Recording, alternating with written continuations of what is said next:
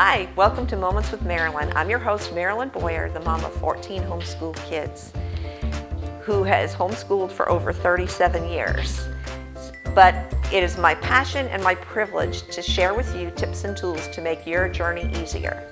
Today we're finishing up a series. This is the fourth lesson I think we'll be covering on managing your busy life. And I know your life is busy. I've been there. I know it is very busy. So we've been sharing some things that can kind of help you to manage the different areas of your busy life to make it easier for you. Last week we talked about friendship and having a servant's heart. And there's a handout that we're going to be talking about the bottom part of it this week as well, but it also covers what we did last week. And we'll put that in the show notes that you can access. It'll be a free handout for you. Okay, managing your mind. God sets specific standards for managing our thoughts. And this might be something you don't even think that you need to manage. You just don't think about it. But Philippians 4:8 says, "Finally, brethren, whatever is true, whatever is honorable, whatever is right, whatever is pure, whatever is lovely, whatever is of good repute, if there is any excellence, and if anything worthy of praise, dwell on these things." When I was memorizing that, I used the little alliteration, thirple, true, honest, right, pure, and lovely. So let's talk about that. When a thought goes through your mind, think, is it true? Or is what I am thinking a lie, possibly? A rumor? A suspicion? Am I entertaining facts or hearsay or speculation?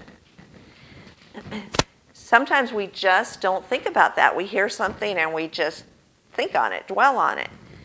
Is it true to God's character and His Word? Is it noble? Is it my best, highest thought? Or is it cheap and second rate? Is it worthy of me as God's child and of the person it's aimed at? These are things we need to think about.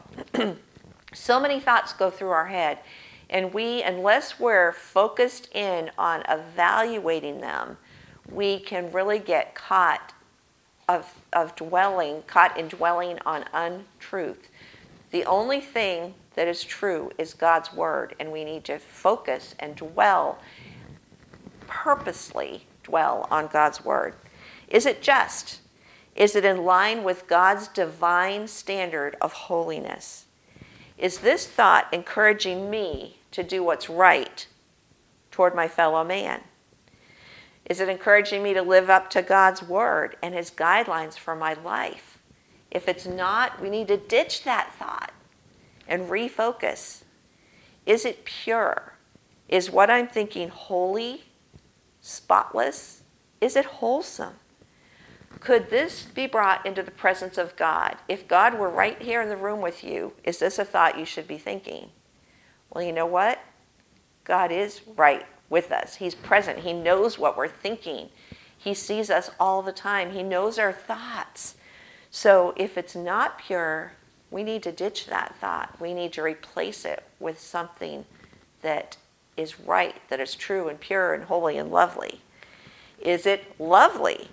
Is this a thought of 100% moral and spiritual beauty? Or is it tainted with vileness? The world is so vile. The world is not our friend. Our thoughts are not our friend. Is it gracious? Is it kind and forbearing?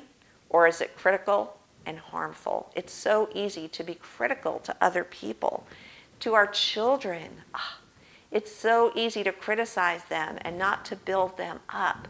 We need to not entertain critical thoughts or spiritually vile thoughts. We need to replace them with God's thoughts.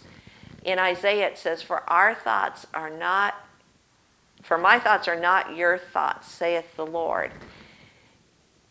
God's thoughts are so much higher and so much holier than our thoughts, and we need to put off the wrong thoughts and put on right thoughts. And it's not something you do once. It's something you need to constantly do.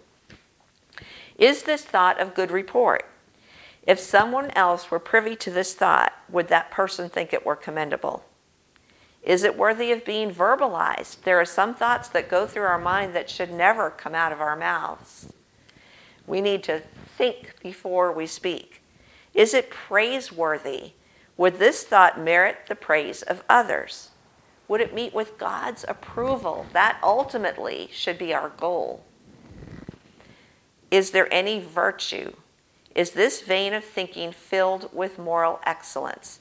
You know, our world is so tainted with sin that it's harder as time goes on, I think. Just seems like our culture is going downhill at a steady rate, and we need to not entertain those thoughts. We need to cast them off and think on what God's Word tells us to do, the excellent thoughts, the worthy thoughts, the true, honorable, right, pure, lovely, good repute. And we need to constantly evaluate and help our children to use these same guidelines to evaluate their thoughts.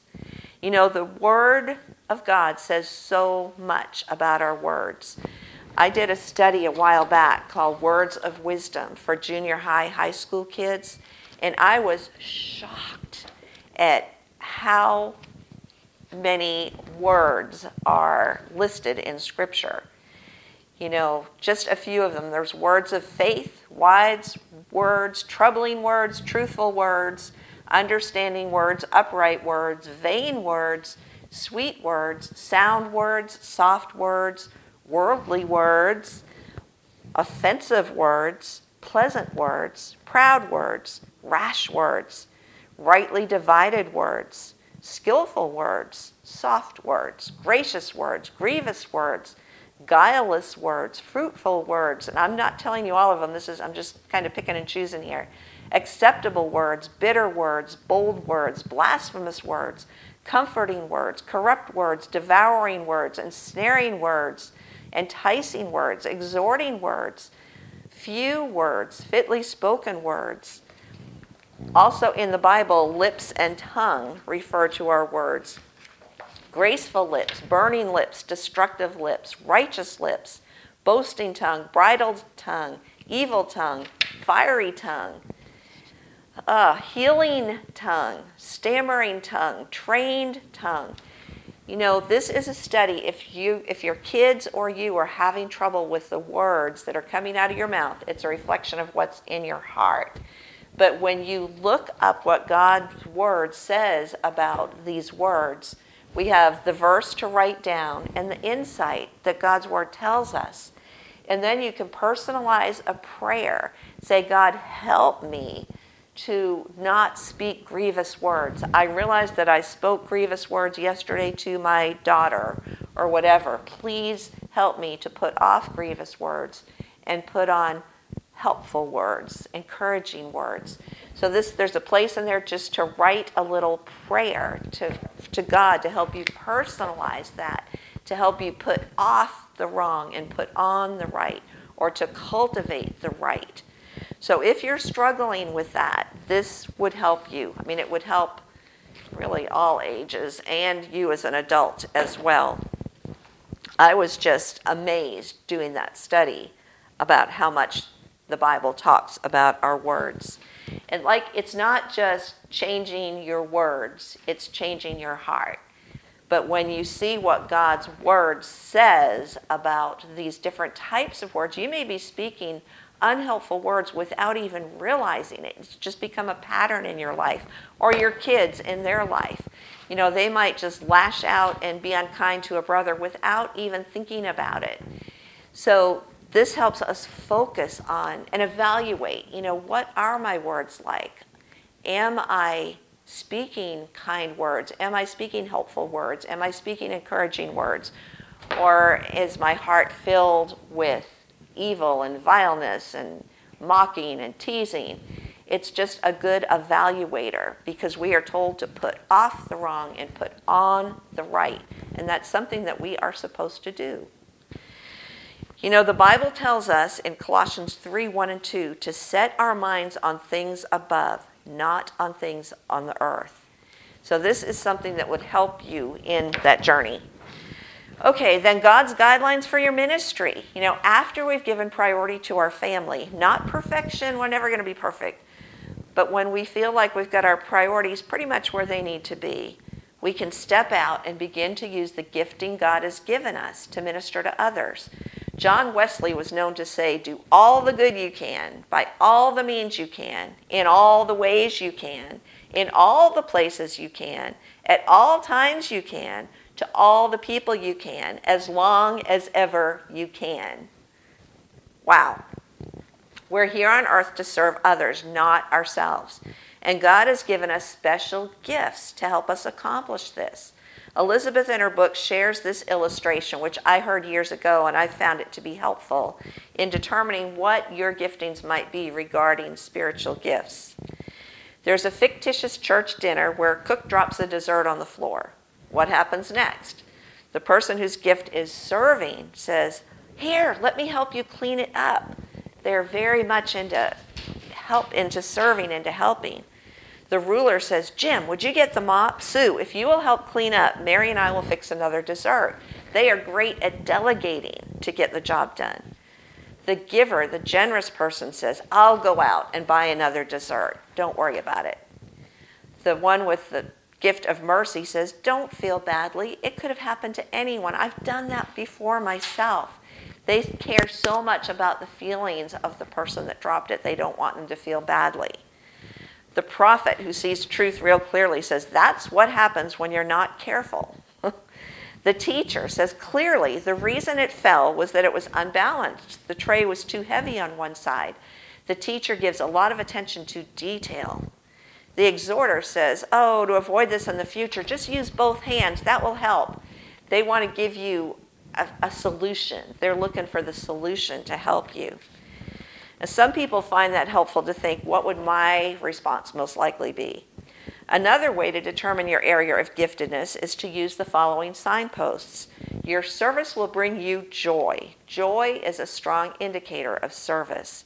Usually what you're gifted in is not something that you dread. Oh, I can't stand the thought of doing this. It's something that brings you joy. Your service will bear fruit. Your service will bless both you and others. Your service will be affirmed by others, maybe by your pastors, by other people.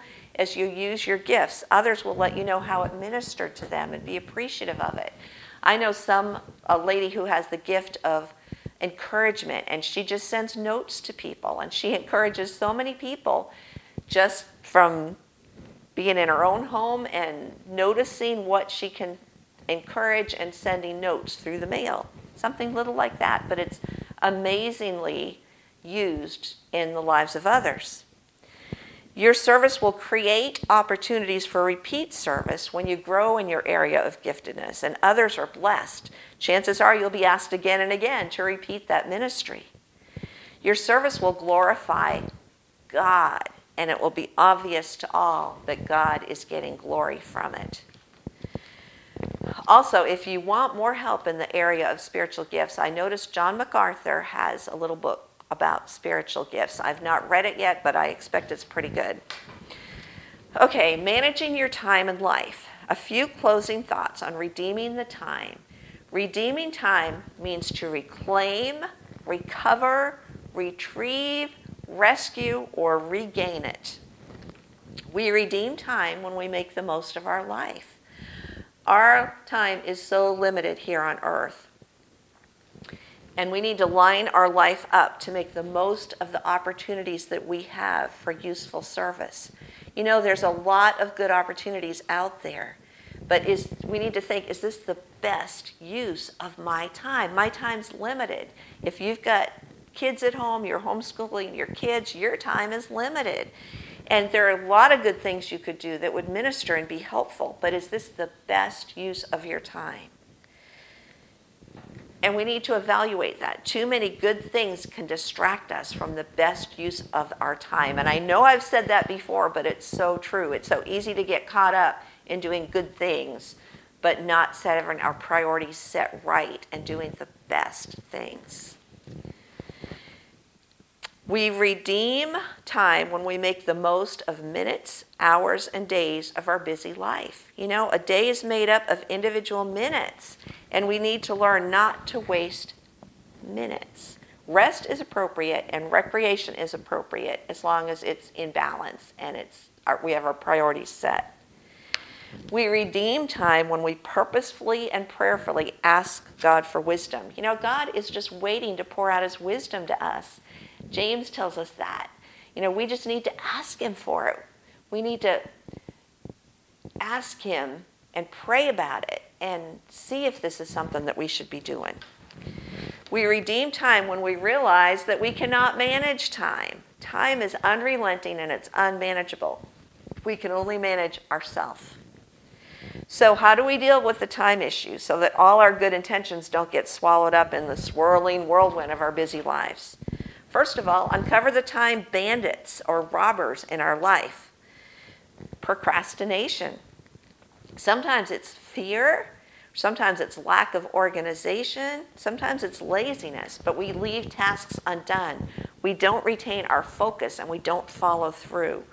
Sometimes we just need to determine, I need to do this. Just do it. Poor planning and scheduling. If you don't plan your day, someone else will do it for you. You are the best one to plan, schedule, and protect your day. And if you don't, stuff's going to happen and you're not going to get stuff done. People. Suppose people were not on our plan for the day, you know, ministering to others. You've got to determine how much time you can give to people beyond your family. Determined to pray for wisdom as interruptions crop up.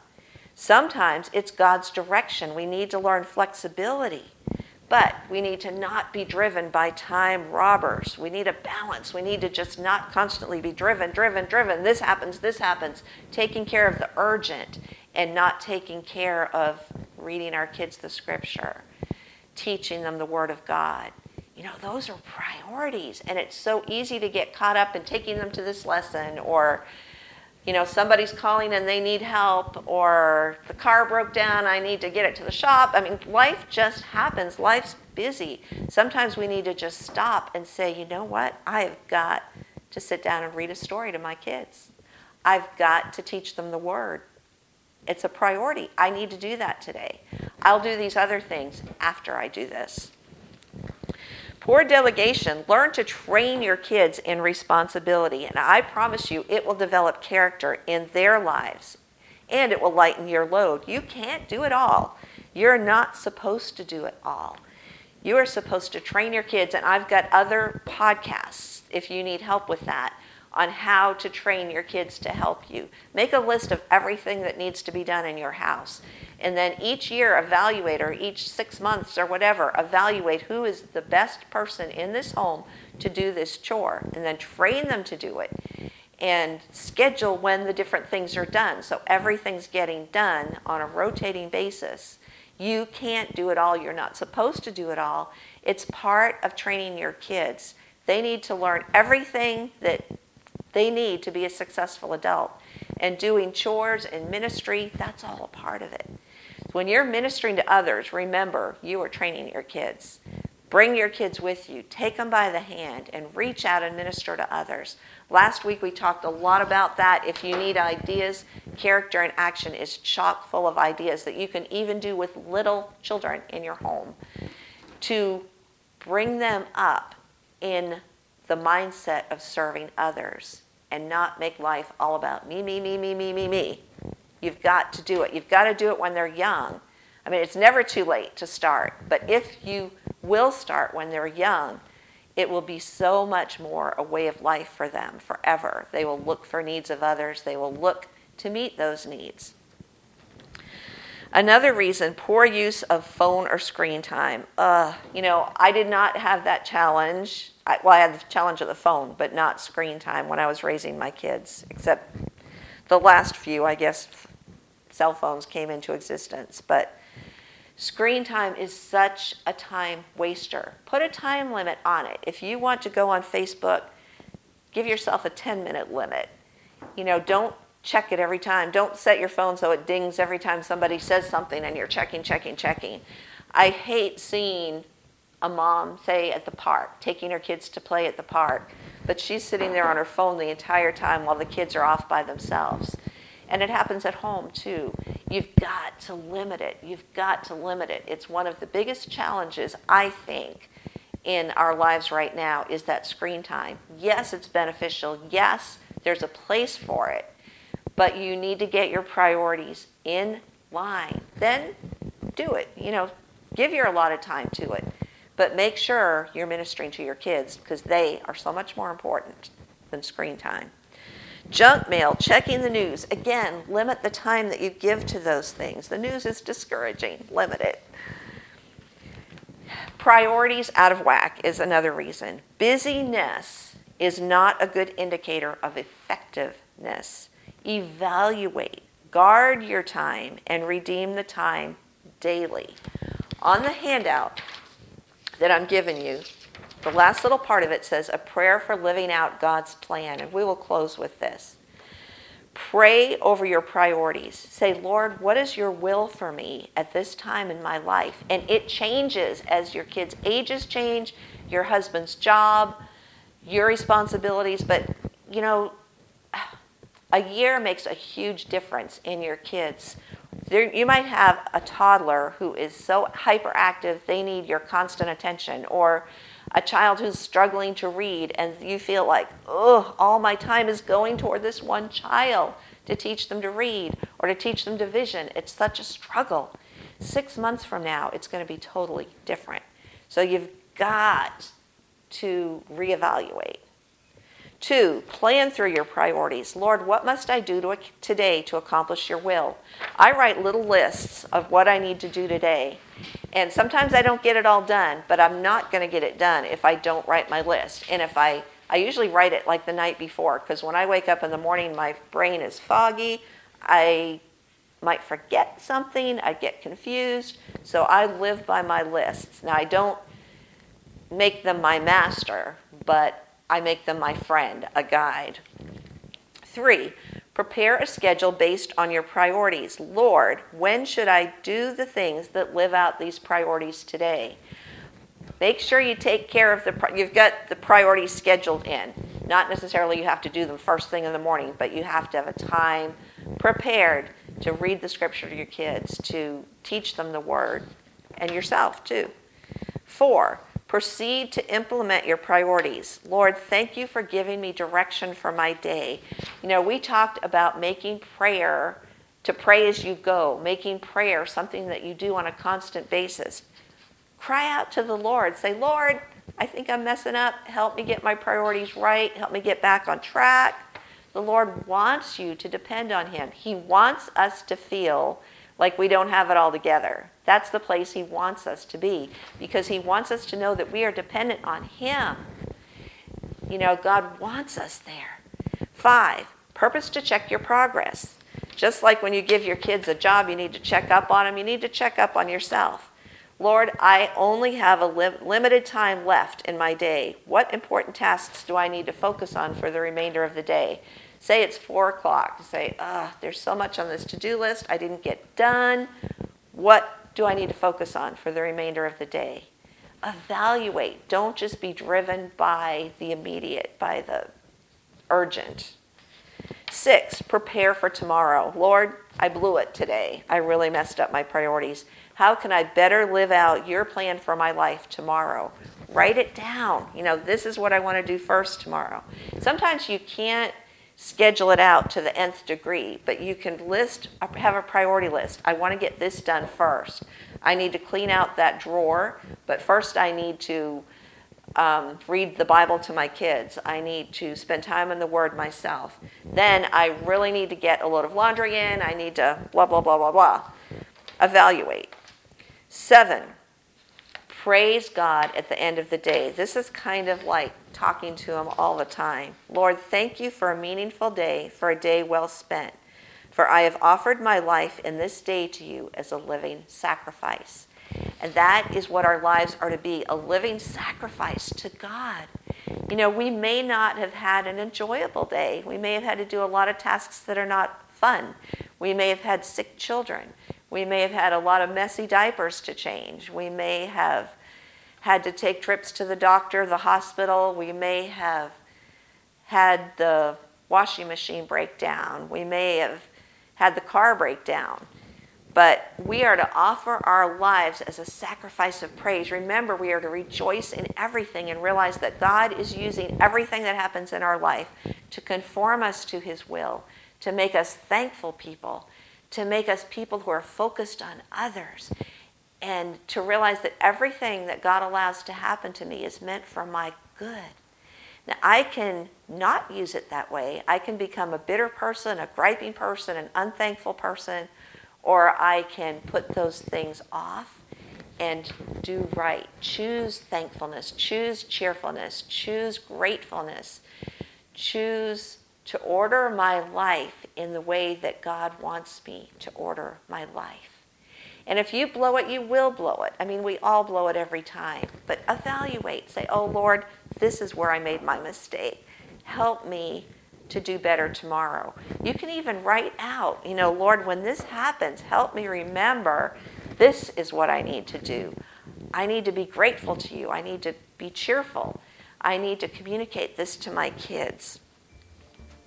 I hope this has been helpful to you. And again, I want to encourage you to access the handout. It talks about the 10 Commandments of Friendship that Elizabeth George has in her book and a prayer for living out God's plan. Thank you for joining us. Next week, I think our topic might be laziness and how to recognize that in ourselves and our kids and how to deal with it. God has a lot to say about that. Thanks for joining me today. It's been a pleasure to be with you. I'll see you next week. Have a great week.